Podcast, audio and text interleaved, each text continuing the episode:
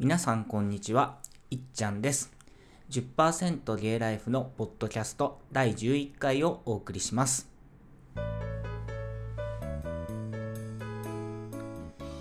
皆さんこんにちは、えー今日はですね、5月の2日に収録しております。えーゴールデンウィークが始まりました。自分はですね9日間の連休になるんですけれども、えーゴールデンウィークが始まる前の週はですねちょっと,、えーとまあ、休み前っていうこともあって忙しくってであのさらに最終日の4月の28日はですね夜ちょっと会社であの少しこう疲れる飲み会があったりしたのであのゴールデンウィークの初日4月の29日はですね、えーぐったりして、まあ、家で過ごしておりました。で2日目からはですねあの、まあ、元気になりましてあの相方も暦通りに休みなので、えっと家の大掃除をしたりとかですね。あとは昨日ですね、えっとちょっと出かけようっていうことで、えー秩父に行きましてあの名物なんですかね。わらじかつを食べたりとかあとはあの宝登山っていうあのロープウェイで上がれる山があるんですけれどもその山に登ったりしてちょっとした小旅行をしてきました。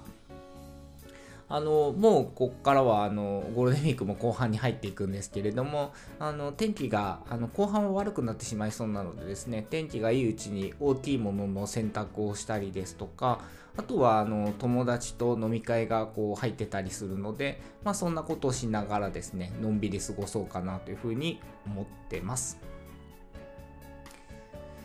さて、えーこの間ですね、えっと久々にちょっと相方と喧嘩をしましてですねあのその話からあのしてみようかなっていうふうに思います。あのといってもあの大した喧嘩ではないんですけど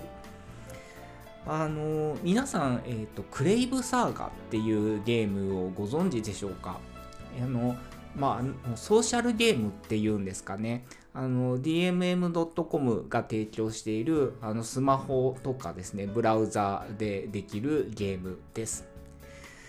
あの内門とかですねあといくつかのこう YouTube チャンネルみたいなところでもあの実際に DMM.com であのそのゲームを作ってるプロデューサーが登場してあの宣伝をしたりしてましたのであのご存知の方も多いかもしれないですね。えっと、登場人物が、まあ、男しか出てこないですねゲーム系のゲームであの結構エロい内容に、えーなってます。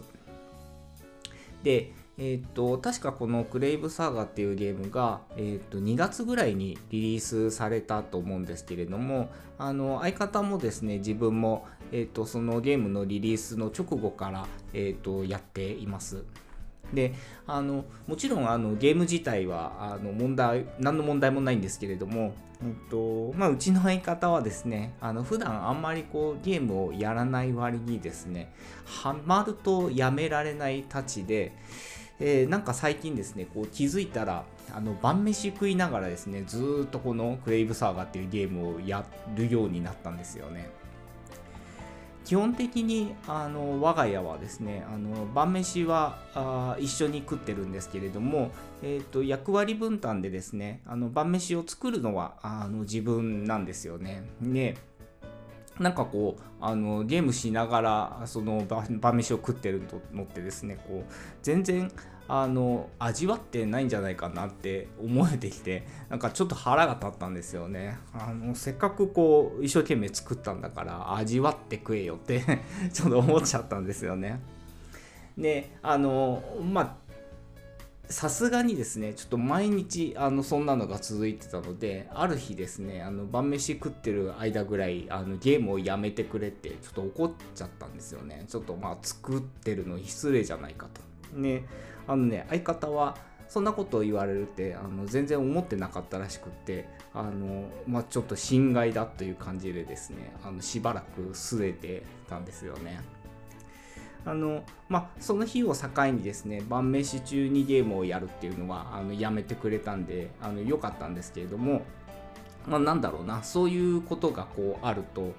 やっぱりこう23日引きずっちゃいますよね。なんかこう生活の中で会話とかがこうちょっとぎこちないっていうかですね。えっとあのまあ幸いですね。その後あちょっとお互い仕事があの忙しくなってですね。ちょっとそれどころじゃないかったっていうのもあって、まあ、いつの間にかですねあのそんなことも忘れてあの普通の生活に戻ったんですけれどもあのまあ何て言うのかなこう大人になってもそういうこう喧嘩からのあるいは喧嘩した後のこの微妙な感じからのリカバリーってあのすごい難しいっていうかですねなかなかうまくできないなって思いましたね。そういうその何て言うかな人間関係こううまくいかない時にもなんかこう自然にリカバリーできる人って結構いてですねあの友達にもいるし会社にもいるんですけどあの自分はねそういうのがなかなかこううまくできないのであの本当羨ましいなってちょっと改めて思いました。あのあのクレイブサーガっていうあのゲームの話をしたんですけれどもあのこの自体はですねこのゲーム自体はですね本当楽しいゲームであのゲーム自体は何何も悪くなくて我々の喧嘩とはあの全く関係ないのであのちょっと改めて それを言っておきたいなっていうふうに思いました。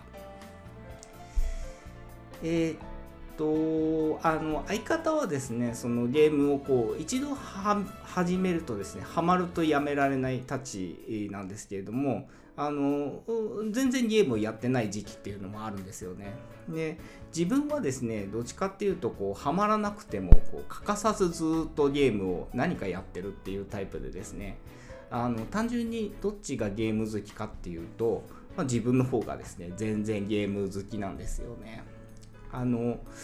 自分はですね世代でいうと本当にゲーム世代ドンピシャでえーと、小学生の時、まあ、多分小学校3年生ぐらいの時ですかね、えーと、ファミコンがあの出ましてで中学生の時にはスーパーファミコンが出てで大学の時には、えーと、とプレステが出,、ま、出てっていう感じでですねあの自分のこう成長とともにですねゲームをこう買い替えてきた世代なんですよね。でまあ、そのファミコンの時からですね常にこうゲームがあの身近にあったので、まあ、大人になった今でもですねあのどうもゲームっていうのから離れられなくて休みの日には何らかのゲームをですねずっとやってます。今年はですねあのゴールデンウィーク明けの5月の12日もうすぐなんですけれども「あのゼルダの伝説」の新作っていうかあの、まあ、前作の続編ですかね「ゼルダの伝説 Tears of the Kingdom」が発売されるんであの今はそれをずっと待っててで、えっと待ってる間に前作の「ブレス・オブ・ザ・ワイルド」まあ、あの5年前に当然やってるんですけれどもそれを今ですね一からやり直してるところです。あのこのゲーム本当に素晴らしいゲームであの何度やり直してもまた新しい発見があるんですよねなので今やっててもあの改めて本当に面白いなって思いながらやってますあのこの「Tears of the Kingdom は」えー、と2019年に、えー、と発売が発表されたんですけれども、まあ、出るまで3年ぐらいかかってますよね。あの発表された時から、まあ、これをやるまでは、えー、と絶対死ねないなって あの思っててあのどうやらあのなんとかこう生き延びて発売日を迎えてゲームできそうなので本当に良かったなって思ってます。あのゼルダの伝説とかですねあとドラクエとかですかねあの最近ゲームのビッグタイトルって、まあ、56年に1回ぐらいのリリースになってて大体その発表が